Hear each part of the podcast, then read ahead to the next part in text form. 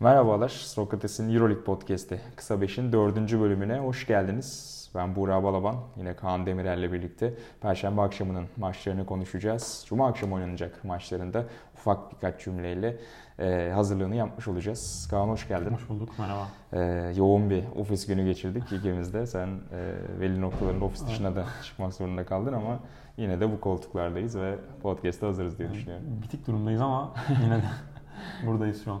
Konu Euroleague olduğunda diyorsun. Konuşmaya hazırız. Peki, e, Perşembe akşamında ilk maçı Anadolu Efes ile Gran Canaria arasındaydı. Efes ilk yarıyı aslında beklenenin biraz altında geçirdi. Acaba soruları geldi ilk yarıdaki performanslardan ama ikinci yarıda e, bir nebze taraftarın da işin içine girmesiyle biraz özellikle Doğuş'un e, kenardan e, yaptığı müthiş katkıyla, o enerjiyle birlikte vitesi yükseltti Efes ve kalite farkını ortaya koyarak doksan üç yetmiş dört kazandı.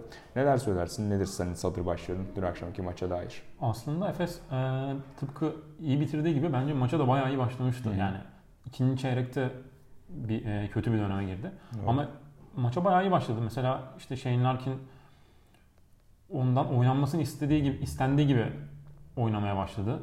Yani öyle oynuyordu. E, işte ne yapacağını bilerek, hani işte, bu rol benim der gibi oynuyordu. E, hatta Brandon'ın da çok güzel böyle üç dört tane ya da iki üç tane hatırlamıyorum. Hı hı. İkili oyunları var. Bayağı keyifli. Ama ikinci periyotta e, bir şey oldu ve Efes'te işler hiç iyi gitmedi. Yani evet. Hatta e, Gran Canaria öne de geçti sanırım. Doğru. Bir, birkaç kez ya da birkaç sayıyla. E, İlk yarıyı da zaten önde kapattı Gran Canaria kırk altı kırk üç. Yani sen biraz orada Larkin'den bahsettin. Ee, aslında sezonun genel genelinde çok gördüğümüz durumun aksine ilk beşte başladı Larkin. Belki biraz onunla da aslında başlamak lazım konuşmaya. Normalde hep Midsic'in biraz sezon başındaki Larkin sakatlığının da etkisiyle Midsic ilk beşte başlamıştı ve sonrasında herkesin beklentilerini aşan bir performansla o koltuğun sahibi olmuştu. Bu kez Ergin Ataman belki geçen hafta Midsic çok kötü bir maç geçirdi Pana'ya evet. karşı. Biraz onunla da alakalı olabilir diye tahmin ediyorum. Biraz hani Gran Canaria'da bir diş siklet gibi gördüğü için belki bir denemeye de uygun e, gördü. Ve Larkin'i ilk beşte başlattı. E, dediğin gibi iyi de başladı. E, sonra yani Midsic oyuna girdikten sonra biraz aslında o dengeler değişti. Evet. E, yani belki orada şey de olabilir. Yani Midsic hani sonuçta ilk beşte başlamaya alışkın bir oyuncu olarak hani kenardan geldiğinde belki o ritmini bulmakta biraz zorlandı gibi. gibi. Bilmiyorum ne dersin ama. Ya bence de öyle. Bir de e, ben şunu da gördüm mesela. Oyun bazen çok bire bire döndü. Hı hı. Larkin oralarda iyiydi. Doğru. Oraları falan çok iyi yaptı. Zaten hani top hep onda kalsın vesaire onları istiyor. Ee, onun istediği şekle döndüğünde kendini göstermeyi başarabiliyor. Ama işte e, Midsic falan da oyunun içine girdiğinde o zaman bir kayboluyor gibi. Doğru. Yani ben öyle yani, gördüm. Yani birbirlerini yani ikisi de parkedeyken zaten sene boyunca gördüğümüz bir durumdu. Yani çok rahat hissetmiyorlar gibi. O topun nasıl dağıtılacağı konusunda zaten önceki bölümlerde biraz konuşmuştuk seninle. Belli problemler yaşanabiliyor. Biraz sanki onun da etkisi oldu. Yani Midsic kenardan geldiğinde pek ritim bulmakta iyi iş çıkaramadı. Hatta sezonun alışkanlığını da binaen. Bir de tabii Rodrik Bobo. Yani bir süredir çok kötü. Yani sezonun ilk yarısını çok iyi geçirmişti Bobo. Hatta genel menajer anketinde de en saf şütör sorusunda tabii ki J C. Carroll herkesin artık doğal cevabı. Artık otuz altı otuz yedi yaşında olsa da müthiş bir şütör. Ama onun arkasından en çok oyalan ikinci oyuncu diye anlamıyorsam Rodrik Bobo'a. Ee, çok çok iyi bir sezon geçiriyordu ama birkaç maçtır ortalarda yok Bobo. Hatta birkaç da değil ya, ben ona maçı izlerken galiba baktım. Bobo dikkatimi şey yapmıştı, çekmişti. Ee, galiba bu ikinci kez sayı atamadığı maç. Evet doğru. Ve e, altı yedi maç önce C S K A maçından sonra galiba bayağı kötü durumda. Yani C S K A'da yirmi sayının üzerinde atmış galiba. Doğru. Atmıştı yanlış Hı-hı. hatırlamıyorsam. Evet, ee, evet, sonrasında evet. bayağı kötü durumda. Evet şöyle açtım önüme e, sen sayarken. Dediğin gibi C S K A maçından bu yana e, çift taneleri çıktığı üç maç var. E, mesela geçen hafta Panathinaikos maçında on beş sayısı var ama onlar hep ilk yarıda, ilk girdiği andaki arda arda topları vardı hatırlarsın. Sonra ikinci yarıda mesela işler kızıştığında pek ortada yoktu Bobo ki sezonun daha önceki aylarında çok daha sorumluluk aldığını görmüştük. Birebir oynadığını, çembere gittiğini, zaten perde çıkışında bulduğu şutlar alameti farikası. Ama çok sık çembere de gidip iyi sonuçlar bulduğunu görmüştük. Ama birkaç maçtır o konuda aksıyor evet. hakikaten. Rodrik Bobo da e, hani zaten Midsic ve Larkin'i birlikte kullanırken çok rahat hissetmeyen bir Efes kimyasında önemli bir baş ağrısı hakikaten. Ki senin de söylediğin gibi en baş yani ligin başında işte Efes'in iyi takım olduğundan bahsederken hep e, Midsic'in adı geçerken yanında da Boban'ın adı geçiyordu. Doğru. Yani kötü durumda olması playoff yolundayken Efes için bence kötü haber. Yani bir şekilde işin içine girmesi gerekiyor. Muhakkak. Yani sezonun kritik evreleri de yaklaşırken artık hani elbette her oyuncu sezonun belli bölümlerinde formsuz olabilir. Evet. Ona şüphe yok. Umarız playoff yaklaşırken yeniden iyi günlerine döner bu bu hakikaten. Onu da söylemek lazım. Ve günün yıldızı Kurnoslav Simon. Evet, yani. Biraz da ondan bahsedelim. Doğuş'a da yine bir parantez açarız. Ee, ya ben salondaydım. Simon hakikaten yani keyif Keyifli aldığında, ilk iki şutunu soktuğunda falan özellikle. Yani hiç bencil bir oyuncu değil ama belli şeylerde yani o özgüveni kendi içinde hissettiğinde iç gözünü karartıp el üstünden şutlar olsun, perdeden çıkıp şutlar olsun hiç çekinmeden atan bir adam. Çatır çatır atıyor. Ve hakikaten dün de acayipti yani yirmi beş sayı attı, üç asist yaptı, dört rebound çekti, iki top çaldı. Yani her şeyi yaptı herhalde. Şut yüzdesi inanılmaz yani. Tabii altıda beş attı ki bunların ciddi bir kısmı da el üstüydü evet. Hakikaten. Onunla ilgili neler söylesin? İlk beşte başladı o da. Ya ben... Ee... Seni söyleyeyim mi? Bence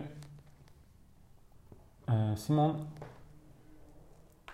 nasıl desem e, ya oyunun çok büyük bir bölümünde daha doğrusu e, görevini bildiği zaman ve ne yapması gerektiğinden haberdar olduğu zaman çok iyi yerlere çıkabiliyor. Hı-hı. İşte hem üçlüklerde senin dediğin gibi el üstü üçlüklerde hem e, işte arkadaşlarına yardımcı olmak konusunda pas dağıtımında, Hı-hı. asistlerde keyif veren bir oyuncu oluyor. Efes'te benim izlemeyi sevdiğim oyunculardan bir tanesi. Ergin Ataman'ın da öyle. Onu söyleyebilirim yani. Kenara gelirken en çok herhalde e, övgü aldığı ya da e, elini sıktığı oyuncu olabilir. Kurnoslav Simon. Çok da seviyor zaten geçen yıldan beri. Geçen yılda Türkiye Kupası e, zaferinin baş mimarlarından biriydi. Efes için kabus gibi geçerken sezon bir anda e, harika bir üç dört gün oynamıştı. Şimdi önümüzdeki haftada Türkiye Kupası iken onu da almış olduk hakikaten Simon'la birlikte. Bu arada benim dikkatimi çeken şey de vardı mesela. E, Efes'te e, kısalar oynarken hı hı. mesela hücum çok iyi, e, bayağı akıcı, hı hı. keyif alıyorsun izlerken ama e, savunmada da tam tersi oluyor bazen. Her zaman değil ama bazen e, problem yaşanıyor gibi savunmada. Yani aksıyor gibi işler. Rakip kısalar üzerine oynarken evet. Yoksa onu demek istedim. Evet yani mesela ilk çeyreğin sonunda özellikle işte Cleven Hanna birkaç şut e, isabeti buluyor yayın gerisinden. Orada dediğin gibi biraz o geçiş savunmasında sorun yaşadığını gördük Efes'in. E, evet. Başka yani onun üzerine detay vermek istersen konuşabiliriz. Yani şöyle mesela e, Gran Canaria'nın ard arda bulduğu üçlükler var hı hı. bir süreçte. Onların hepsi şey... E, Yani bir oyuncunun gidip kendi başına attığı üçlükler değil, hep hazırlanarak atılan üçlükler. On, onlardan bahsettim yani, son şey yapılamıyor. Savunma rotasyonunda problem olabiliyor. Doğru söylüyorsun. Ee, o kaymalar çok pürüzsüz değil hakikaten. Yani hücumdan aslında temel alan genelde bir takım olarak sene başından beri gördüğümüz için Efes'i ee, bazen o savunma ne denir ona odaklanmasında sorun yaşayabiliyorlar evet. Hakikaten. Senin de not düştüğün gibi. Ee, ama dün İşte ilk yarıyı geride kapattıktan sonra özellikle ilk çeyrekte Efes için dediğin gibi işler iyi başlamıştı. İlk çeyreğin sonuna doğru birkaç e, Gran Canaria üçlüğüyle maç ortalara geldi. Yine yedi sayı öndeydi ilk çeyreğin sonunda Efes ama oyunun gidişatından çok memnun değildi Ergin Ataman. Kenarda vücut dilinden de okumak mümkündü. Ve hakikaten korktuğu oldu. İkinci çeyrekte yirmi yedi sayı attı Gran Canaria. Acayip bir çeyrek oynadılar. E, ve bir anda ikinci yarı başlarken Efes geriye düştü. Evet. Ama sezonun genelinin aksine bu kez savunmadan e, ayağa kalkmayı başardı Efes. Üçüncü çeyrekte özellikle Doğuş, Larkin yan yanayken müthiş bir baskı yaptılar e, rakip kısalara. Arda arda birkaç çalınan top var işte bir Doğuş'la bir Dunstan'la yanılmıyorsam. Geçiş hücumlarından basketler. Hakikaten müthiş bir hava yakalandı orada. Doğuş iki tane üst üste çalmış bile olabilir. Öyle, öyle, öyle bir yani şey. Yanım, ya bir tanesi galiba paylaşılamayan top oldu. Ha, evet, yerde evet, e, topu tuttu. Hücum devam etti orada. Gran Canaria'daydı sıra. Yanılmıyorsam. Ee, sonrasında senin dediğin gibi de top çaldı. Hakikaten acayip ya. Yani Doğuş böyle maça etki edebiliyorken bu sezon özellikle hani şut ritmi de kariyerin çok büyük bir kısmı oranla çok daha iyiyken yani benim aklım hep geçen haftaya gidiyor işte. Yani Nikolates tek başına maçı alırken Panathinaikos Efes maçında Doğuş'un bu kadar az süre parkede kalması dönüp dolaşıp yine aklıma geliyor. Dün de onu düşündüm. Dünyanın en iyi pasörü durdurabilirler. Rick Pitino'nun o inanılmaz maç sonu açıklamasında da ev sahipliği yaptı. Herhalde her hafta bir Pitino kovutu paylaşabiliriz yani. yani. E, bilmeyenler yani muhtemelen yoktur. Hani bu podcast dinliyorsanız muhtemelen bir yerde okumuşsunuzdur ama yine de e, not düşelim. Panathinaikos koçu Rick Pitino maç sonu açıklamasında hemen oradaki flash interview'de Magic Johnson'a karşı koçluk yaptım. Larry Bird gibi, Isaiah Thomas gibi müthiş kartları işte kariyerim boyunca izledim gibi şeyler söyledi. Ama hayatımda gördüğüm en iyi pasör Nick Calathes diye de sözü bitirdi. Ya, tam bir Amerikan evet filmi. Yani. müthiş, müthiş bir adam. Bu akşam da Fenerbahçe deplasmanında olacak. Ama iş çok kolay olmayacak. Aynen öyle. Ona en son konuşuruz. Yeniden Efes Gran Canaria'ya dönelim. Yani, doğuş konusunda e, oyuna girene kadar bir şekilde e, sanki Gran Canaria Efes'i uyutmuş gibiydi ya. Yani bir şeyler oluyor ama Efes hani maç böyle böyle gidip Gran Canaria sonradan ya da işte Efes yine birkaç farkla kazanabilir belki ama Gran Canaria'nın da şansı var gibiydi. Ama Doğuş girdikten sonra bambaşka bir maç oldu. Yani kalan kısmında her şey çok başka oldu. Aynen öyle. Aynen öyle. Arkadaşlarını da uyandırdı yani. Onun kesinlikle şeyi öyle. Yani zaten bir tane çok akışkan bir hücum var Efes'in. Tam o e, dediğin savunma hareketlerinin ardından, savunmadaki o ayağa kalkışın ardından çok güzel bir top trafiğiyle döndü top. En son top Midsic'e sol forvette geldi. Midsic bir fake attı. İçeriye adımladı boyalı alana doğru. Dunston'a bıraktı. Dunston da el üzerinden yani rakibin üzerinden müthiş bir smaç vurdu. Yani o video muhtemelen e, yani Efes'in sosyal medyasında da paylaşılmış olabilir ya da Euroleague'in hesabına paylaşılmış olabilir tekrar. Tam onu hatırlamıyorum. Ama eğer izlediyseniz ya da açıp bakarsanız orada Doğuş'un tepkisi Dunston'ın smaca kalktığı anda yani sanki dünyayı fethetmiş gibi. Yani inanılmaz bir vücut dili, inanılmaz bir kıvılcım. Ya bu hakikaten yani sayılarla, istatistiklerle, üçlük yüzdeleriyle birçok şeyi konuşabiliriz ama bazı şeyleri açıklayamıyoruz. Açıklayamayız. Zaten sporun güzelliği de bu.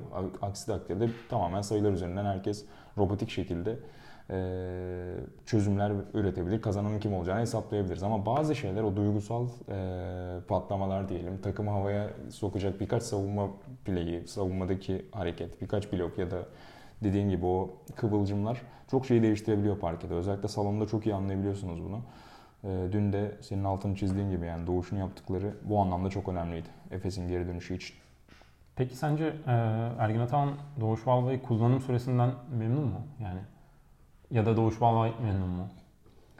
Yani Doğuş memnun mu çok emin değilim ama yani oyuncu karakteri olarak çok düzgün bir karakter olduğu için Doğuş Balbay hiçbir zaman hani dakikasından şikayet eden ya da hemen işte şöyle oynamalıyım, az oynadığında mutsuz olan hani bunu en azından belli eden bir oyuncu değil. Hani kaptanlık sorumluluğuna da sahip olduğu için sürekli zaten takım arkadaşlarını ayağa kaldırmaya çalışan, kötü giden bir durumdan sonra alınan molada özellikle ilk sahaya adım atıp arkadaşlarına hadi olur diyen. Dün mesela yine e, hatırladığım şimdi sen deyince aklıma gelen bir an var. Bobo'a erken bir ikinci yarının başında hücum faul almıştı ve şeyden çıkması gerekiyordu yani beklediğinden daha erken çıkması gerekiyordu. Ee, ve yüzü asıldı tabii Bobo'nun. Hem faul olmadığını düşünüyordu hem de yani çok erken kenara geliyorum gibi bir şeyi vardı. Yüzü asıldı. Hemen mesela Doğuş parkedeydi, gitti yanına, şey, üzülme dedi, e, sorun yok dedi, dercesine bir şeyler yaptı. Yani o konuyla takımı da çok çekip çeviren bir oyuncu hakikaten. E, tüm bunları bir arada düşününce dakikasından şikayet etmiyordur muhakkak. Hani kendi içinde konuşsa da bunu oyundan yansıtmıyor. O profesyonelliğe sahip. Ama yani izleyici olarak ben açıkçası düşünüyorum. Zaten birazcık o tarafını söyledim ben. Yani Hı-hı. elbette hani Doğuş Balbay çok fazla şikayet edip takımın şeyini bozacak birisi değil ama e, yani oyunda yap, girdikten sonra oyundayken yaptıklarını görünce ben şey diye düşünüyorum yani o zaman niye daha fazla süre almıyor diye. Aynen öyle. Orada da işte biraz genelde de daha eski Ergin Ataman takımlarını da hatırlayabiliriz orada. Yani hücumdan hep bir çıkış yolu arayan takımları oldu Ergin Ataman'ın. Burada da yani Larkin, Midsic, Boboa, Simon hepsini alt alta sayabilirsin. Hani hepsinin de kağıt üzerinde hücumda yapabildikleri bir adım fazla Doğuş'a göre yani e, evet. realistik konuşmak, gerçekçi konuşmak gerekirse. Ha bazen onların fazla sorumluluk alması, gereksiz erken atışları ya da birbirleri arasındaki o pas trafiğini rahatsız, e, sıkıntıya sokmaları aslında hücumun totalini soruna, e, bir sorun içine sokabiliyor, bir sıkıntıya sokabiliyor dediğin gibi. Orada sadece köşede boş şut geldiğinde atacak bir oyuncunun Doğuş gibi olması bazen işleri de kolaylaştırabiliyor hücumda. Ama muhtemelen Ergin Ataman onu düşünüyor. Yani ben arda arda alacağım iki üçlük, işte Larkin'den el üzerinden atacağı bir şut, Midsic'in rakibin savunma hattını bozacağı bir hücum oyununu tercih ederim diye düşünüyor. Ee, bazen diyelim en azından. Ve bu yüzden de sanki e, Doğuş'un dün oynadığı gibi mesela o verimli bir on sekiz dakikayı her zaman bulamıyor. Yeri geldiğinde evet. altı sekiz dakikalarla da e, idare etmek zorunda kalabiliyor. Dün mesela üç sayı attı sadece. Bir üçlük soktu Doğuş ama e, başka da şut kullanmadı zaten. Yaptıkları zaten. Aynen öyle ama yani bundan şikayet etmiyor, anladın mı? Ben niye top kullanmadım demeyeceği için.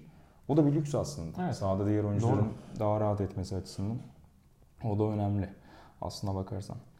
E, Bir de enteresan an son çeyrekte yaşandı. Şimdi aklıma gelmişken onu da e, yayına ne kadar aksa bilmiyorum. Sen beni e, düzelt eğer yayında da göründüyse televizyondan. E, son çeyreğin ortalarında fark böyle on iki civarına çıkmıştı yanılmıyorsam. Artık hani dışarı baktığında işlerin artık çok rahatladığı ve Efes'in çok rahat şekilde maçı götüreceğini düşünüyordun ama bir bölüm oldu. Plyce oyuna soktu. Dansını çıkardı Ergin Ataman. Sanırım Motum da oyundaydı. Arda arda işte bir savunmada üçlük yendi. Hücum reboundunda topu elinden kaçırdı Plyce ve çok kısa sürede tekrar geri aldı Ergin Ataman Plyce'ı. Ki Plyce de hiç öyle dışarıya tepkilerini veren bir oyuncu değildir. En azından sene boyunca bunu görmemiştik. Ama dün kenara gelirken hani bir topu tutamadım diye mi, bir reboundu elimden kaçırdım diye mi beni aldın dercesine böyle bir el kol hareketleri yaptı.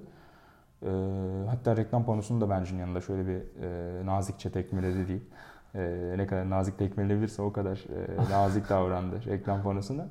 Ee, ondan sonra ilginç bir aslında enstantane yaşandı. Hem Plyce'ın yanına gidip Ergin tamam bir şeyler söyledi. Hani sanki şey der gibiydi. Yani girdin maç bir anda tekrar ortaya geldi gibilerinden.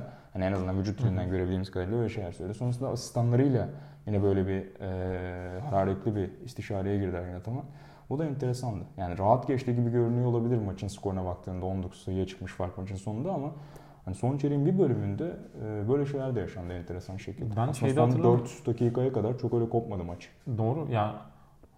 Hatta son çeyrekte yanlışsam düzelt. Bir kere tek sayıya falan da indi galiba. Evet, evet. sekiz, tam sekiz sayı inmişti galiba. Evet, dediğim galiba dediğim an orası. Orayı hatırlıyorum mesela ama şeyi hatırlamadım ya. Belki de ben dikkat etmemişimdir. Yayında gösterilmiştir ama belki de ekrana bile gelmemiş olabilir çünkü maç devam ediyordu bir yandan. Ee, o anlamda da enteresan yani doksan üç yetmiş dördü görenler hani maçın mesela beş dakika kala böyle şeyler yaşandığını muhtemelen çok tahmin edemezdi. Ondan notunu düşmüş oldum. Ee, Gran Canaria'da Cleven Hanna on altı sayı attı. Marcus Eriksson'un on üç sayısı vardı ki ikinci çeyrekteki o geri dönüşte Eriksson-Hanna ikilisi ön plandaydı. Evet. Onun da notunu düşmüş olalım. Ee, ve çok ufak bir notla da bitirelim istersen Efes tarafını. Genelde hep şunu söyledik ya, son çeyreklere kadar Midsic müthiş bir sezon geçiriyor ama son çeyreklerde karar sorunları yaşıyor diye. Dün de belki kenardan gelmesinin etkisiyle ilk üç çeyrek pek ortada yoktu Midsic. Son, son çeyrek, çeyrekte evet. acayip oynadı ve kendi kendine de hani sürekli kendi kendine konuşuyordu o soktuğu şutlardan sonra. Biraz hırsı da dışa vurmuş gibiydi. Bir de orada dün şeyi söyleyeceğim, yayında İsmail Şenol da söyledi. Hı hı. Ee, dikkat ettim ona özellikle. Şey mesela, e, Midsic sonda tamam çok iyi oynadı.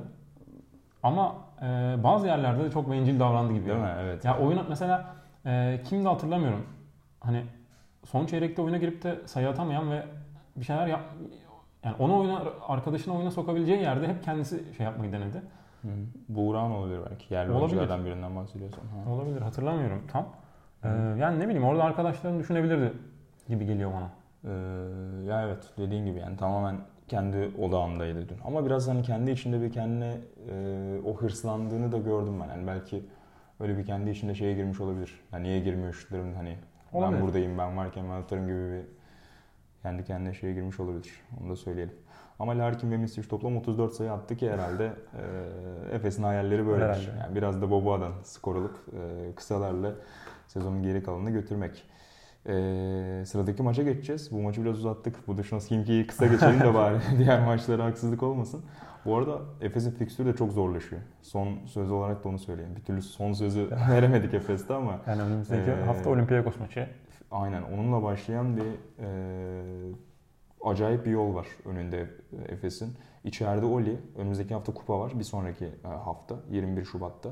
Sonrasında Fenerbahçe Beko deplasmanı. İçeride Barcelona, dışarıda Makabe, içeride Ceska, dışarıda Budich Nost ki evet ligin kötü üç takımından biri Budich Nost ama Podgorica'da yine acayip evet. bir atmosfer oluyor ve orada yaşanacak bir sürpriz kimseyi herhalde aşırı derecede şaşırtmaz. Ceska örneğin orada. orada. Aynen öyle. Orada e, Ceska takılmıştı mesela. Baskonya deplasmanı ve içeride Armani Milano. Yani kolay maçı kalmadı. Evet. Ee, Anadolu Efes'in, onu söylemek lazım. Bakalım. Aynen yani de bence en önemli olacak. Maç. Yani hem Efes hem de işte rakibin de durumu Hı-hı. şeyle. Hı-hı. Önümüzdeki haftaki Olimpiakos maçı kesinlikle çok çok önemli bir maç. Kesinlikle. Ee, birazdan Olympiakos'ta konuşacağız. Dördüncülük yarışında, dördüncülük, beşincilik e, mücadelesinde çok çok önemli olacak o maç. Olympiakos'la birlikte ona da biraz daha konuşuruz hı hı. istersen. Ee, Budich Nost Himki'ye geçelim. O da çok skorlu bir mücadele oldu. Podgorica'da Himki Moskova deplasmanında doksan sekiz doksan kazanmayı başardı ve yine Rus temsilcisi adına günün yıldızı Jordan Mickey'di. Yine yirmi beş sayıyı buldu ve evet, on dokuz buçuk dakikada yaptı yine bunu. Ee, hakikaten acayip ya Jordan Mickey'nin verimliliği. Çok büyük bir kısmını izleyemedim maçın da hı hı. ama e, yani şunu hatırlıyorum. Mesela son çeyrekte yetmiş altı yetmişlerde miydi? seksen miydi? Öyle bir şeydi skor. Yani Hı-hı. o tip bir şeydi. Ee, ama eşitti yani. Hani iki üç fark vardı. Hı-hı. Jordan Mickey oyuna girdikten sonra attığı yirmi beş sayının onunu orada attı galiba. Maçı kazandırdı. Çok çok acayip ya. Yani şey büyüdüğünde, sahne büyüdüğünde, maçın evet. sıkışık kritik anları geldiğinde mesela Bayern'den Derek Williams'ı da bu konuda örnek verebiliriz. Bence de. Hiç çekinmiyorlar oralarda sahneye çıkmaktan. Mickey de e, yine bir kez daha sorumluluğu aldı. Kazanmayı başardı Himki. Ki e, geçen podcast'te mesela hani yavaş yavaş playoff yaşına kopmaya başlayan birkaç Hı. takım olduğunu söylemiştik. Himki kopmamaya kararlı. Yani zor da olsa, hani özellikle Himki seviyesindeki bir takım için Budich Nost deplasmanı zor bir deplasman. Evet. Ki sonuçta Budich Nost'ta kendisine yakın rakipleri gözüne kestiriyor. İçeride en azından bir galibiyet alayım diyor. Belki playoff yarışında değil ama taraftarlarını mutlu etmek adına. Oradan çıkmaları önemliydi ee, ve sıralamada da yani yine gözlerini bir sekizinciliğe diktiler şöyle bakınca. Ee, yani dokuzuncu galibiyeti alayım ki ve şu anda sekizinci sırada olan Baskonya'nın on galibiyeti var mesela, bir maçı eksik olsa da. Yani şöyle bir şeye baktığında puan tablosuna hani çok yukarılarda görünmüyorlar ama dediğim bir birkaç galibiyetle hemen şey, girebilecek gibiler, potaya girebilecek gibiler. Ki Şved'in döneceğini. Hani iyi mi kötü mü o da bilmiyorum evet. ama e, yani iyi haber olarak görürsek yani Şüved'in döneceğini, e, hani takımdaki diğer unsurlar bu kadar iyi, bu kadar hani ferah birkaç ay geçirdikten sonra topun çok büyük bir kısmını yine Şüved'e teslim edecekler ama bilmiyorum, sen ne düşünüyorsun peki? Yani Himki Şüved döndükten sonra nasıl bir Himki izleyeceğiz? Yani koça sorsak istiyor mu istemiyor mu diye acaba ne diyecek? Kordinaitis acaba yani bir iki hafta daha dinlendirsek mi diyebilir mi acaba? İşlerden yoluna girmiş yeni. Ya mesela yanına. Top paylaşımları falan iyi güzel gibi ama yani Şivetli kim ki de ne bileyim. Yani Şivet'in yine her maç otuz beş atmasını bekleyecekler. Eğer Şivet sezon başındaki ya da geçen seneki Şivet gibi oynayacaksa. Ki bu da az önce bahsettiğim işte Miki olsun. Stefan Markovic'lerden çok söz ettik. Yani bu bölüm çok iyi geçen oyunculardan bir tanesi. Onların da tabii muhtemelen keyfini kaçıracaktır evet, yani. Doğal olarak. Peki kaç maç kala yetişecek acaba? Ee, yani dönüşü için Şubat ayı belirtilmişti. Son haberlere bakmadım ama e, belki bu kupa arasının dönüşüne yetiştirmeye çalışıyor olabilirler. E, son haberlere bir kez daha bakmak lazım tabii ama. Şimdi geri dönüp bir üç dört maç kazandırıp playoff'a da sokarsa. Tabii o, yani o da olabilir. Yani, evet. Her, yani şu an çok açık hakikaten liste. Yani Himki belki en hani şu takımlar arasında belki en zayıf halka gibi görünüyor. Ee, Olimpia Milano olsun, Baskonya olsun, çok formda görünen Makabe olsun. Hani belki Pan'ın... Panathinaikos da zayıf halkı. Evet ama ikisi de mesela bir galibiyet altında doğru. aslında. sekizinci sıranın. Yani öyle değerlendirince de hala her şey olabilir. Acayip bir sezona doğru gidiyoruz. Sezon sonuna doğru gidiyoruz. Daha doğru bir tabirle. Bakalım son noktayı nasıl koyacağız. Budich Nost'ta da e, biliyorsun Alexander Zick için yollanma döneminde üç yeni oyuncu kadroya katılmıştı. Goga Bitadze, James Bell ve Norris Cole. Dün de skor yükünün çoğunu onlardan aldılar. Enteresan bir şekilde. Ee, sezonun başındaki o kadro yapılanmasındaki problemleri de aslında gösteriyor. Yani üç oyuncuyu alıp direkt e, omurganın merkezine yerleştirdiler. Ki hakikaten enteresan yani. Şöyle bir baktığında. E, Norris Cole yirmi sayı attı. Bitadze on yedi sayı attı. James Bell on bir sayı attı. Bu üç oyuncudan toplam kırk sekiz sayı buldular. Ki zaten kaydettikleri sayıların da yarısı neredeyse. hatta bir tık daha fazlası. Ben Bitadze'yi izlemekten keyif alıyorum yani. Değil mi? Ben keyifli. Seviyorum. Ama e, acaba sonu nasıl olacak? Yani Antejish gibi mi olacak? Hatırlarsın Antejish de e, iki sene önce Darüşşafaka'ya yine sezon ortasında katılmıştı. Gayet iyi istatistik yapmıştı. N B A'ye gitti ama orada çok fazla süre bulamadı. Belki içinde bulunduğu kadroların da bunda etkisi vardı. E, kolay süre bulacağı takımlarda değildi Antejish. Ama orada ciddi bir etki yapamadı henüz. Bakalım Bitadze e, o kısmı daha iyi geçecek mi? Yani sonuçta çok büyük bir sakatlık ya da aksilik olmazsa Bitadze'yi önümüzdeki yıl N B A'de izleyeceğiz. Evet. E, ama bakalım. Yani şu an olduğu gibi o kadar rahat olacak mı orada? on yedisini attı demiştik. yedi rebound çekti. iki de blok yaptı. Misafirleri de vardı. Goga Bitadze'nin bu arada.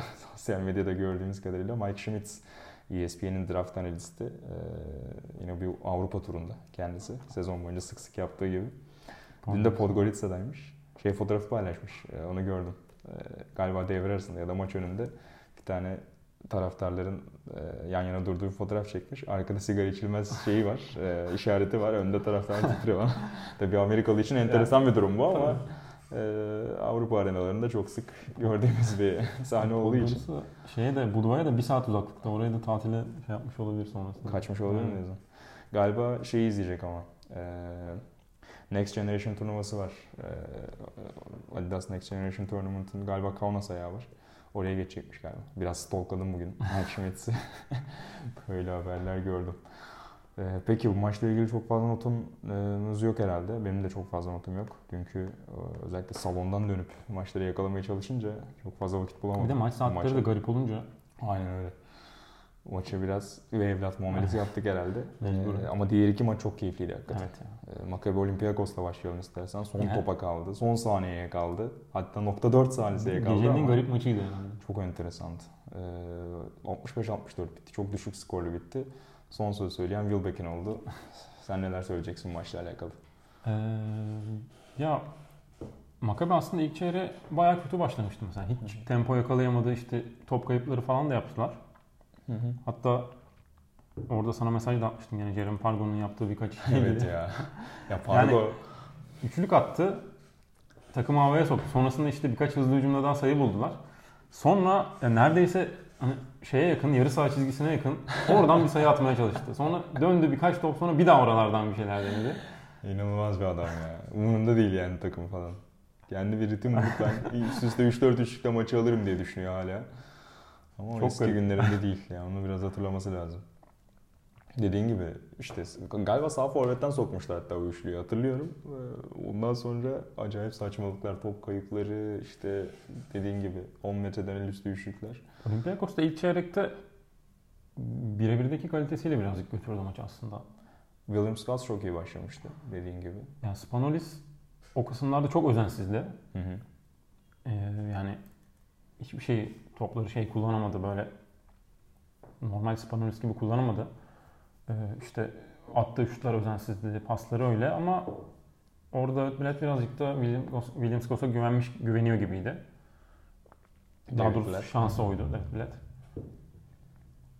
Doğru. Williams-Goss ve Spanolis'ten toplam otuz iki sayı aldı. Ee, ki toplamda zaten altmış dört sayı attığını Olympiakos'un düşünürsek. Aslında kağıt üzerinde gayet iyi bir katkı ve ya ma- maç sonunda iyi oynadı mesela Spanolis ama e, çoğu yani şeyde Makabe'nin bir yerde geri dönmesini sağlayan da oydu bence yani evet, çünkü ilk, ilk üç çeyrek berbattı hakikaten. Çok kötü şeyler yaptı.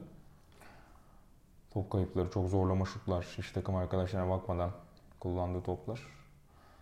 Dediğin gibi pek devreye giremedi. Dış atışlardan çok az katkı aldı iki takımda. Evet ya. Ya özellikle ben ilk çeyrekte e, onun notunu almıştım. İki takım toplam on ikide bir üçlük attılar Hı. ilk çeyrekte. İşte Olympiakos altıda sıfır, Makabe yedide birdi galiba. Evet, evet aynen öyle. İkinci yarının başında ben de bakmıştım. Ee, hakikaten çok enteresandı o anlamda. Çok kısa bir maç oldu. İki takım da ritim bulmakta çok zorlandı. Ee, ama son çeyrekte Tariq Black acayip evet, oynadı. Yani. Yani geçen hakikaten hafta konuşmuştuk, görmüştük bizi yanıltmadı. Aynen, sen hatta sormuştun dediğin Hı. gibi Black'le ilgili bir şeyler sormuştun. Onun üzerine konuşmuştuk. Hakikaten ve karşısında Milutinov var. Unutmayalım evet. Yani hani şu an Vesely ile birlikte bu sezonun en iyi uzunlarından biri. Yani Brandon Davis de belki sayabiliriz. Üç e, en iyi üç uzunundan bir tanesi. Ama Black hiç geri adım atmadı. Yani müthiş bir maç çıkardı hakikaten. Özellikle son çeyrekte. adam ya. Acayip, hakikaten öyle. Ya özellikle son çeyrekte Edwlett adam değişme savunması e, tercih etti. Birebirlerine geçilmemek için çok büyük ihtimalle e, Makabe kısa, e, kısalarının. E, ama onunla birlikte işte hücum reboundları olsun, birebir arkasına kısaları bulması olsun. Tarık Lekçik çok çok rahat etti. E, ve zaten onu yanılmıyorsam son çeyrekte geldi. on dokuz sayı üretti. O maçın da yıldızı oldu Tarık Black. Karşısında Miltonov varken. Ki onu durdurmakta da iyi iş çıkardı. Yani Miltonov dokuz sayı attı. Ee, çok iyi durdu ona karşı çember altında. Ona hiç e, hücum reboundlarıyla o basit sayıları bulmasına izin vermedi. Bu anlamda da önemli. Makabe de yani altıda altı maçta beş galibiyet oldu galiba. Evet, acayip. Ki geçen hafta ondan biraz bahsetmiştik yani. Hani biraz fikstür mağlubiyeti gibi oldu demiştik, hatırlarsın. Evet. Ee, özürleri vardı o maçı kaybetmeye. Gözlerini biraz daha buraya dikmişlerdi çok büyük ihtimalle, kendi evlerindeki o atmosfere de güvenerek. Ama hiç kolay olmadı. Yani çok zorlandılar ama yine de kazandılar. Şey tercih ne diyorsun? Ee, Blatt ilk beşte Printes'i kullanmadı. Lide'yi kullandı. Ee, ki yani fena da başlamadı Lide'yi aslında. Ama sonrasında çok ortalarda görünmedi o da. Hem Spanolis kenardan geldi hem Printes kenardan geldi. Ee, ya Printes... Hala arıyor, hala deniyor David evet. Blatt. Ya Printez mesela Fenerbahçe maçında mesela kötü oynamıştı, kötüydü kötü. Ama orada birazcık bence şeyin de etkisi vardı ya. Ee, yani artık Olimpiakos maçlarında rakip takımın koçunun üzerine çalıştığı oyuncu Spanolis değil de yani Printezis gibi oyuncular oluyor gibi bence. Hı hı. Geçen hafta onu çok net gördük mesela. Ee, bir bizim misafirimiz geldi. Ee, devam edelim. Dediğin gibi Printez çok kötü geçirmişti geçen haftayı. Belki savunmanın odağıyla da evet, e, muhtemelen öyle, öyle bir şey olmuş olabilir. Ya Spanolis sezonun geri yani çok büyük bir kısmını zaten aslında sorununu geçirdiği için şu an rakip koçlar adına dediğin gibi hani birkaç yıl önceki Spanolis gibi bakmıyorlar çok büyük ihtimalle. Yani o tek başına hücum edecekse sorun yok. Hani ondan yiyeceğimiz on beş yirmi sayıyı diğerlerinin e, nötralize olması sayesinde e, telafi edebiliriz diye düşünüyorlar çok büyük ihtimalle. E, onun da etkisi olmuş olabilir. Bir eşleşme avantajını hani kenardan getirip yakalamak istemiş olabilir. Çünkü... Orada benim. Söylesen. Belki Johnny O'Brien'la da hani çok fiziksel bir oyuncu. Onu da yıpratmak istememiş de olabilir. Onu düşündüm bir yandan da. Şey diyecektim ben. İki takımda da mesela şeyi çok görmedik ya. Böyle e, organizasyonlar üzerinden çok basket gelmedi. Aynen. Yani zaten Pargo ve Wilbeck'in varken e, çok fazla organizasyon göremiyorsun. Evet de ne bileyim yani. E, hep işte birebirler. İkinci çeyreğin bitimine bak, not almıştım onu hatta. üç dakika kala skor altı dört falandı yani. Ya çok çok kısırdı ya. Özellikle ilk yarı hakikaten acayipti. Kimse sayı atamıyordu neredeyse. Ya ilk yarı biterken Olympiakos'un tek artısı herhalde Bogris'in oyunuydu. Hmm. İkinci yarı için biraz umut vericiydi. Bir de işte Strelnieks ve Williams-Goss. Aynen. Ya Bogris zaten çok kısa süre parkede evet. kalabildiği için özellikle faul problemleriyle alakalı olarak biraz da ya da savunma zaafıyla alakalı diyelim faul probleminden ziyade. Ee, onun yaptığı etki biraz daha minimal oluyor. Yani ufak bir momentum değişimi belki sağlayabiliyor koyduğu enerjiyle ortaya ama ya da bulduğu orta mesafelerle. Ama dün dediğin gibi böyle bir ufak kıvılcım yakmaya çalıştı ama üzerine çok bir şey inşa edemediler. Papanikolaou mesela hiç ortada yok. Evet, hiç yoktu. Yani e, Ocak ayının başını yanlışı şu an hafızam beni yanıltmıyorsa çok iyi geçirmişti. Ama o da bir süredir ortada yok mesela. Ki en önemli oyuncusu belki de Olympiakos şu anda. Evet yani de işte hangi maçta hatırlamıyorum. Ocak ayının ortasındaydı dediğin gibi. Son topta kazandırdığı maç vardı. Aynen. Ee, Baskonya maçı. Baskonya maçıydı galiba. Hmm, ya, o dönemleri çok iyi geçti. Deşam oynuyordu hakikaten o ara. Onlarla birlikte düşününce. Ee... Ama şu an dediğin gibi hiç yok. Aynen. Bir süredir çok ortada yok. Hal böyle olunca da tabii işler iyiden iyiye zorlaşıyor Olympiakos adına. Ee... Yani tüm onları herhalde Olympiakos iç sorunlarıyla savaşmaya devam ediyor diyebiliriz. Evet yani muhtemelen soyunma odasında bir problem var. Yani zaten ufaktan konuşmuştuk geçen hafta.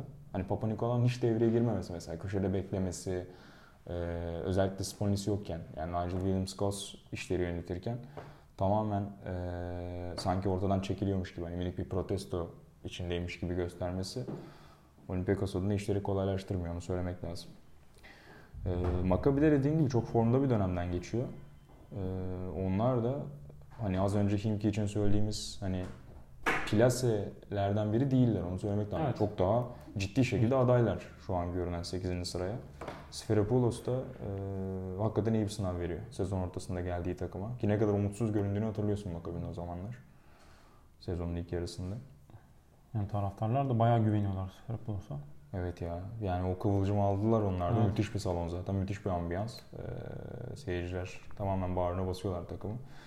Dün de onun avantajını kullandılar. Böyle kazanmaya devam ederlerse bence hiçbir sebep şey neden yok yani playoff ortasında olmamaları için. Yani sadece sekiz koltuk olması bence tek problem bu sene. Yani o kadar fazla takım için bunu söyleyebilirsin ki. Hani Baskonya için de söyleyebilirsin. İyi oynadığında Milano için de bunu evet, söyleyebiliriz. Hem e, oynadıkları basketbol hem de seri yakalamış olmaları açısından ben onları birazcık daha şeyde görüyorum yani. Doğru Baskonya'ya zamanda göre, form tuttular diyorsun. Evet yani tamam hani Baskonya sekizinci vesaire ama biri eğer aşağıdan yukarıya çıkacaksa bence o Makabe olabilir gibi. Olabilir. Düşen kim olacak peki? İşte asıl soru o. Orası. Onun cevabı bende yok diyorsun. Bu akşamki Baskonya Bayern maçına göre onun cevabı. Kaybedenin ayağı kayabilir diyorsun. Ee, peki şeyi de enteresan o maçta. Ee, iki koç da eski takımlarına karşı, o başarılı evet. oldukları, e, Euroleague şampiyonluğu yaşadıkları takımlarına karşı oynadılar. E, Sferipelos Olympiakos'a karşı, Bled Makabi'ye karşı ki zaten çok seviliyor İsrail'de. İyi de karşılandı yine David Bled. Ama bu sene eski takımlara kaybetmeye devam ediyor Bled. Darüşşafaka'ya da kaybetmişti hatırlarsın. Ya Makabi'nin ee, de iki bin on dörtteki şampiyonluktan sonra bir daha şeyi belli doğrulmadı gibi. Aynen öyle ya. Hakikaten öyle. Ee, ama bu herhalde şu bir ay muhtemelen Makabe yönetiminin evet. en mutlu olduğu dönemdir. Son şu zaman hariç söyledim tamam. Ee, aynen öyle. Yalnız Di Bartolomeo'nun süreleri yine yok olmaya doğru ilerliyor. Pargo, Wilbeck'in bir numara sürelerini tamamen almışken Michael Roll da son çeyrekte gayet iyi oynadı. İşler kızıştığı anlarda biraz devreye girdi. O da çok ortalarda yoktu bir süredir. Bartolomeo yalnızca beş dakika fark ile kaldı ki o oyuna girdiğinde hani yerel bir kahraman olarak gördüğü için Makabe taraftarları acayip bir evet, evet. E, havaya giriyorlar. Ama bakalım Sferipelos tekrar onu düşürecek mi? Pargo yokken belli bir şeyi vardı. Bir on beş dakikayı görüyordu hep Di Bartolomeo ve çok da iyi geçirmişti o dönemi. Evet. Yani bu kadar dakika. Aynen bu kadar pas trafiğinden uzak iki guard varken Wilbeck'in ve Pargo gibi belki aslında onların da işini rahatlatacak bir oyuncu olabilir Di Bartolomeo. Bence bir kez daha hani rotasyona girecektir önümüzdeki dönemde. Bana öyle geliyor hücumlar yoksa böyle tıkanırsa. Pargo'ya rağmen kazanmak zorunda kalmaya devam ediyorlar. Ya hakikaten ilginç. Yani bulursanız eğer izlemediyseniz Pargo'nun yaptıklarını umarım bir yerde görüp izleme şansı bulursunuzdur değerli dinleyenler. Hakikaten enteresan. Ya bazen tamamen eğiyor kafayı. Umurunda değil. Evet, yani. Boş şutörler yanı başında. Arkadaşları top istiyor. Kolları kaldırıyor. Umurunda değil yani. Ben bazen şey diyorum mesela. Birkaç hareket yapıyor. İşte çok güzel bir pas atacak açısı oluyor. Heh diyorum şimdi pas atacak. Güzel bir şeyler yapmış olacak. Ama öyle olmuyor ya. Kafayı kaldırıyor atıyor. Çok o ilginç şey. Hakikaten enteresan bir adam. Ee, peki ee, başka söyleyeceğim bir şey var mı?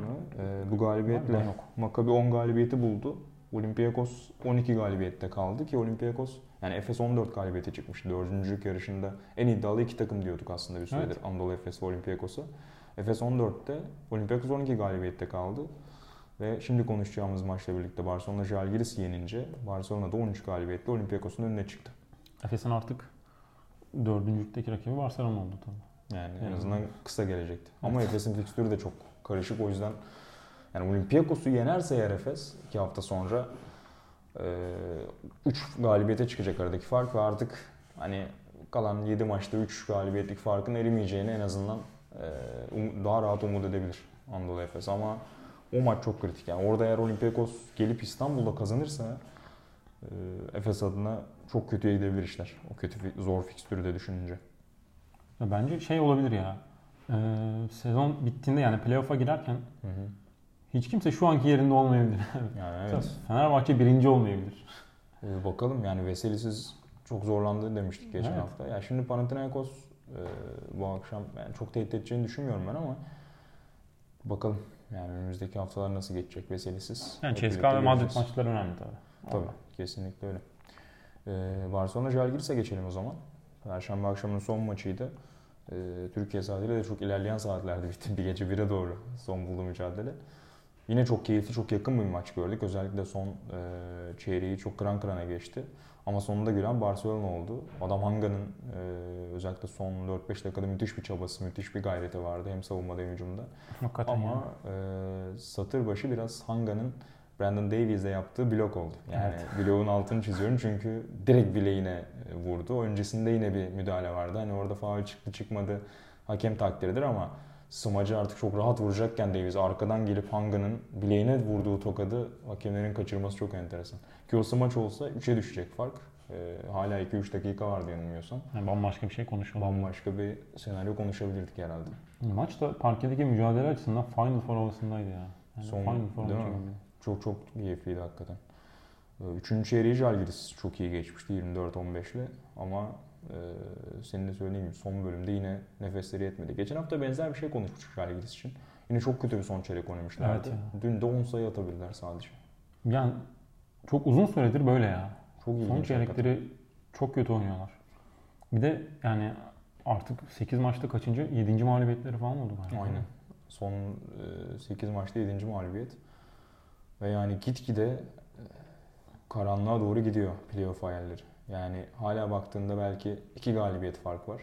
Playoff son koltuğuyla sekizinci sırayla Žalgiris arasında. Ama işte oynadıkları Ama aralarında oyun... da beş takım var. Yani hepsi mi kaybedecek? Bir de oynadıkları oyun da çok hani e, tamam bir yere kadar geliyor mesela maçlar ama hı hı. ne bileyim o yerden sonra o son adımı atamayınca olmuyor yani. Evet evet yani son çeyrekler. Ya işin ilginci mesela dün hani Žalgiris'ten beklemeyeceğin şey mola dönüşlerinde yapılan top kayıplarıydı. Hani Jaskevičius molalarından genelde hani geçen yıldan hep hafızalarımızda hı hı. işte sayıyla, üçlükle, çok rahat, net bir hücum planıyla takımın dönmesi vardı. Ama dün mesela izlerken hani o mola dönüşü yaptıkları top kayıplarını da görünce işte Hanga'nın mesela çaldığı bir top vardı. Çok ilginç yani. Tamamen umutlarını kaybediyorsun. Benim Kaybettim net hatırladığım var. iki üç mola var öyle top kaybıyla dönülen dün. Aynen öyle. Ee, bakalım yani gidişat çok kolay değil. Acilen bir seri bulmaları lazım. Az önce söyledin sekiz maçın yedisini kaybettiler diye. Şimdi fena bir fikstürleri yok aslında önlerinde. Sıradaki dört maçın üçünü içeride oynayacaklar ve bu üç maç Budich Nost, Gran Canaria ve Bayern Münih maçları. Dışarıda da Baskonya var. Yine hani göze kestirebilecekleri bir maç. Hani şöyle bir dörtte dört çıkarabilirlerse e, yeniden umutlanabilir Žalgiris ama aksi takdirde hani iki galibiyet iki mağlubiyet gibi bu bölüme geçerlerse herhalde playoff şanslarının kalmadığını da konuşacağız birkaç haftaya. Peki şeyle ilgili ne düşünüyorsun? Üçlük sayılarıyla denemesi denemeleriyle ilgili daha doğrusu. Ee, Žalgiris'in evet. Ligin en az e, deneyen takımlarından bir tanesiydi Žalgiris. Tam tersi oldu. Ama yani. Bu maç dediğin gibi perdeden sürekli çıkarıp çıkarıp denediler ama herhalde şey yani çok alışkın olmadığı için yani. Takım bir süredir isabet bulmakta zorladılar. Bir tek işte Milaknis sekizde beş attı örneğin. Ee, Ulanovas altıda iki, Walters beşte bir. Aaron White ve Grigonis'in de ikide sıfırları var. Hal böyle olunca çok istediklerini bulamadılar oradan da. Ama yani ee, ya zaten çok korumacıydı o anlamda bence. Yani bu kadar az denemek. Yani çünkü savunmalara da şunu vaat ediyorsunuz yani gelin boyalı alana kapanın. Hani ben zaten dışarıdan denemiyorum. Hı hı. Sürekli zaten içeri penetre edeceğim. Boşluklarda bile çok fazla denemeyeceğim. Yani o en azından düşünme tarzını savunmaya o kolaylığı verirseniz rakibin de işini kolaylaştırıyorsunuz. Evet pek çok şeyi açık ediyorsun gibi aslında. Aynen öyle. Yani evet işte Fenerbahçe'de örneğin uzunların pas trafiği üzerinden çoğu zaman E, ikilik atışlarının daha yüksek bir hacmi oluşturduğu bir hücum yapısıyla çok başarılı oluyor belki. Ama yetenek toplamı farkı var arada. Yani Datome'nin, Kalinic'in, Veseli'nin, diğer tüm uzunların sırtı dönük oyunlarına dair bir şey Brandon Davies haricinde çok fazla yok örneğin Žalgiris'te. E, tüm bunları bir arada düşününce de tabii o kadar kolay olmuyor işte. Bir parantezde şey açabiliriz belki. Savunma revantlarına da çok kötü var. Hmm. Güzel bir nokta. Ben çok dikkat etmemiştim. Mesela. Yani e, ben şey falan hatırlıyorum mesela. Arada iki sayı var. Hani işte Barcelona hücum ediyor. Hı hı. Bir alamadılar savunma revantını. Tekrar Barcelona. İki alamadılar. Tekrar Barcelona. Yani özellikle kritik anlarda evet. Tabii. Ee, bu sezon Efes'ten sık sık gördük onları. Kaybedilen maçlarda bol bol hediye reboundlar vardı. Ee, dediğin gibi yani çok ben dikkat etmemiştim ama onlar çok can yakabiliyor yani. Savunma direncini de takımı düşürüyor. Ee, hediye edilen o tür ekstra hücumlar. Milaknes fena atmadı demiştik yayın gerisinden. O on yedi sayı attı. Walters on beş attı. O ikili dışında Çift tanelere çıkan tek oyuncu da Aaron White'tı on sayıyla. O da fena görünmedi aslında. Dün iyi göründü, evet. Değil mi?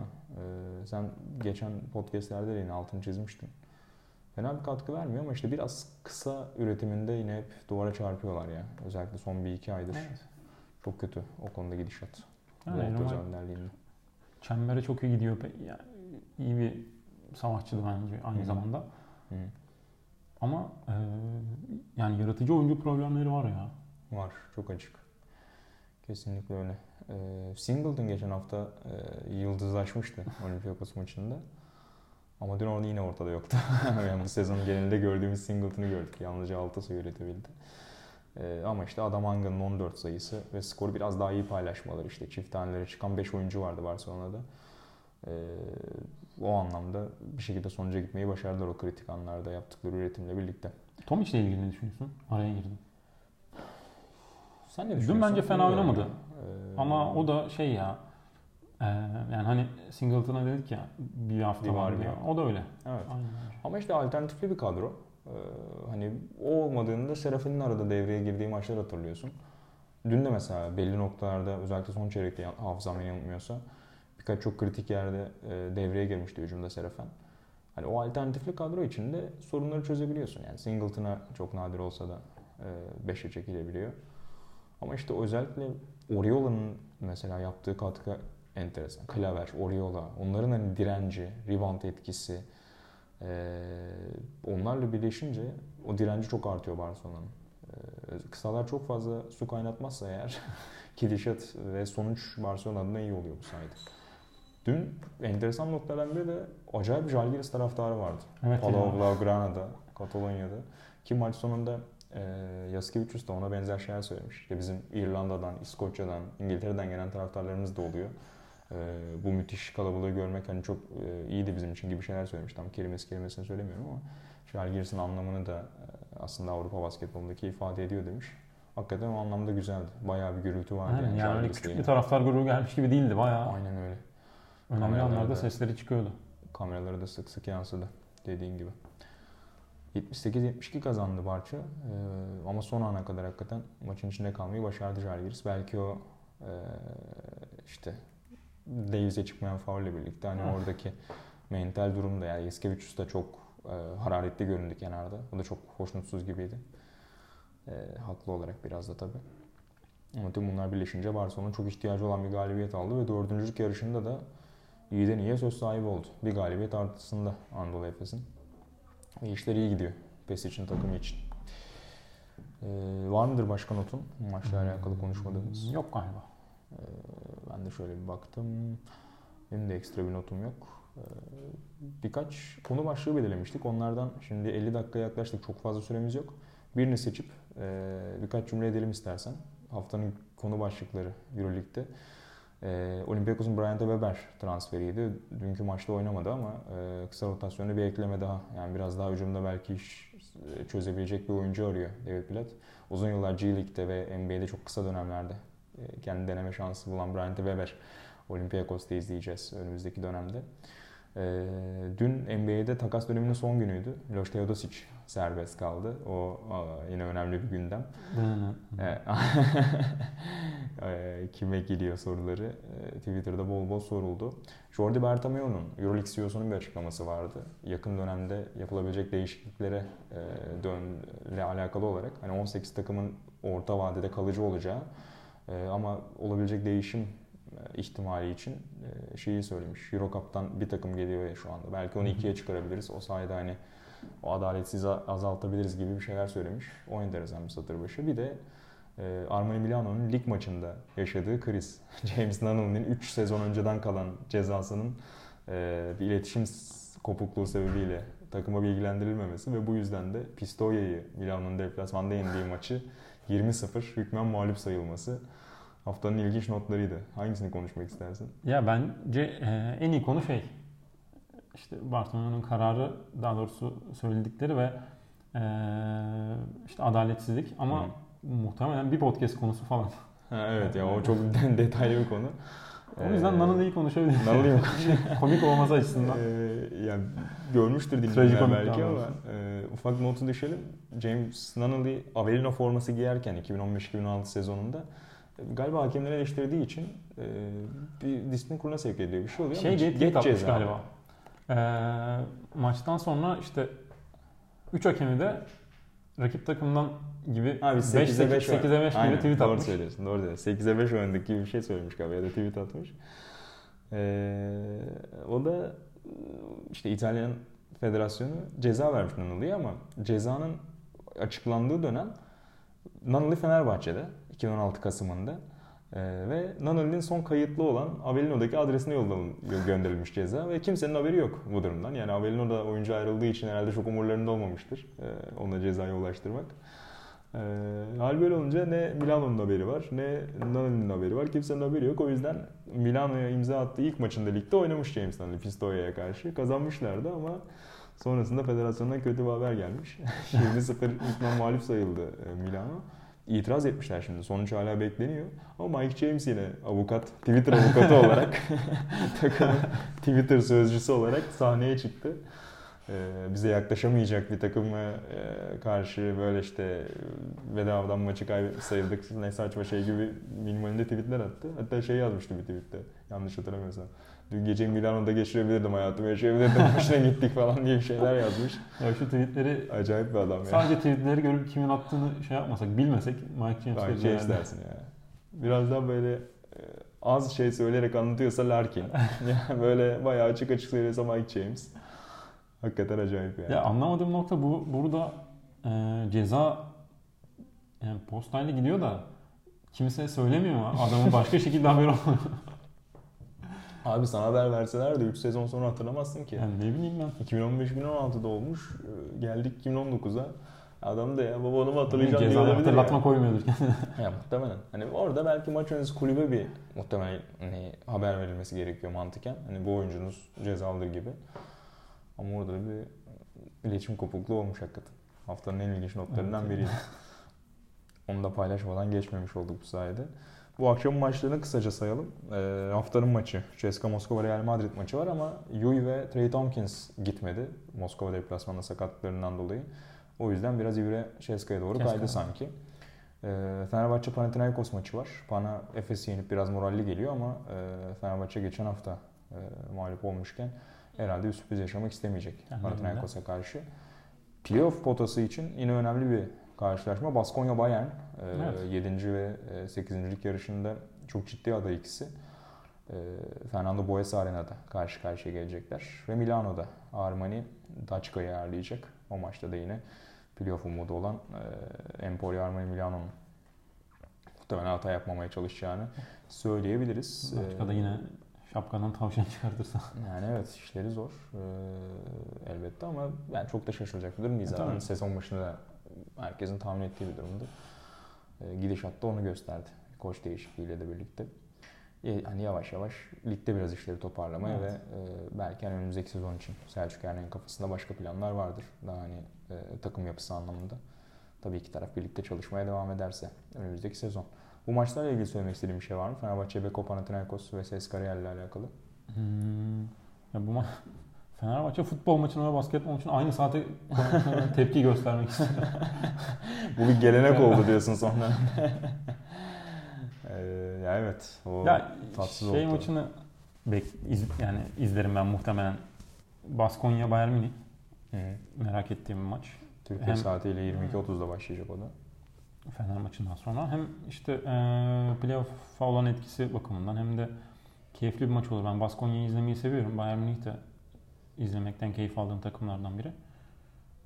O maç güzel olur bence. E tabii hani C S K A Real Madrid. O da tabii önemli maç olacak. Eğer C S K A kazanırsa da Real'le eşitleyecekler. on yedişer galibiyetli ikinci sırayı bölüşecekler ve Fenerbahçe Beko'yu takiplerini sürdürecekler. O anlamda da önemli. Özellikle Yui ve Tompkins'i yakalamışken Real'i muhtemelen İtulis'in planları arasında o ikinciliği ele geçirmek vardır. Ee, peki var mıdır başka söyleyeceğimiz bir şey yoksa yavaş yavaş kapatalım. Benim yok. Önümüzdeki hafta e, kupa haftası. ülkenin Türkiye Kupası'nda olduğu gibi işte Kral Kupası, her ülkenin kendi ulusal kupaları oynanacak. O yüzden de ay sonuna doğru bir kez daha bir haftalık boşluğun ardından sizlerle birlikte olacağız diyelim Kısa Beş'te ve o günlerde yeniden buluşmak üzere. Hoşçakalın diyelim. Hoşçakalın.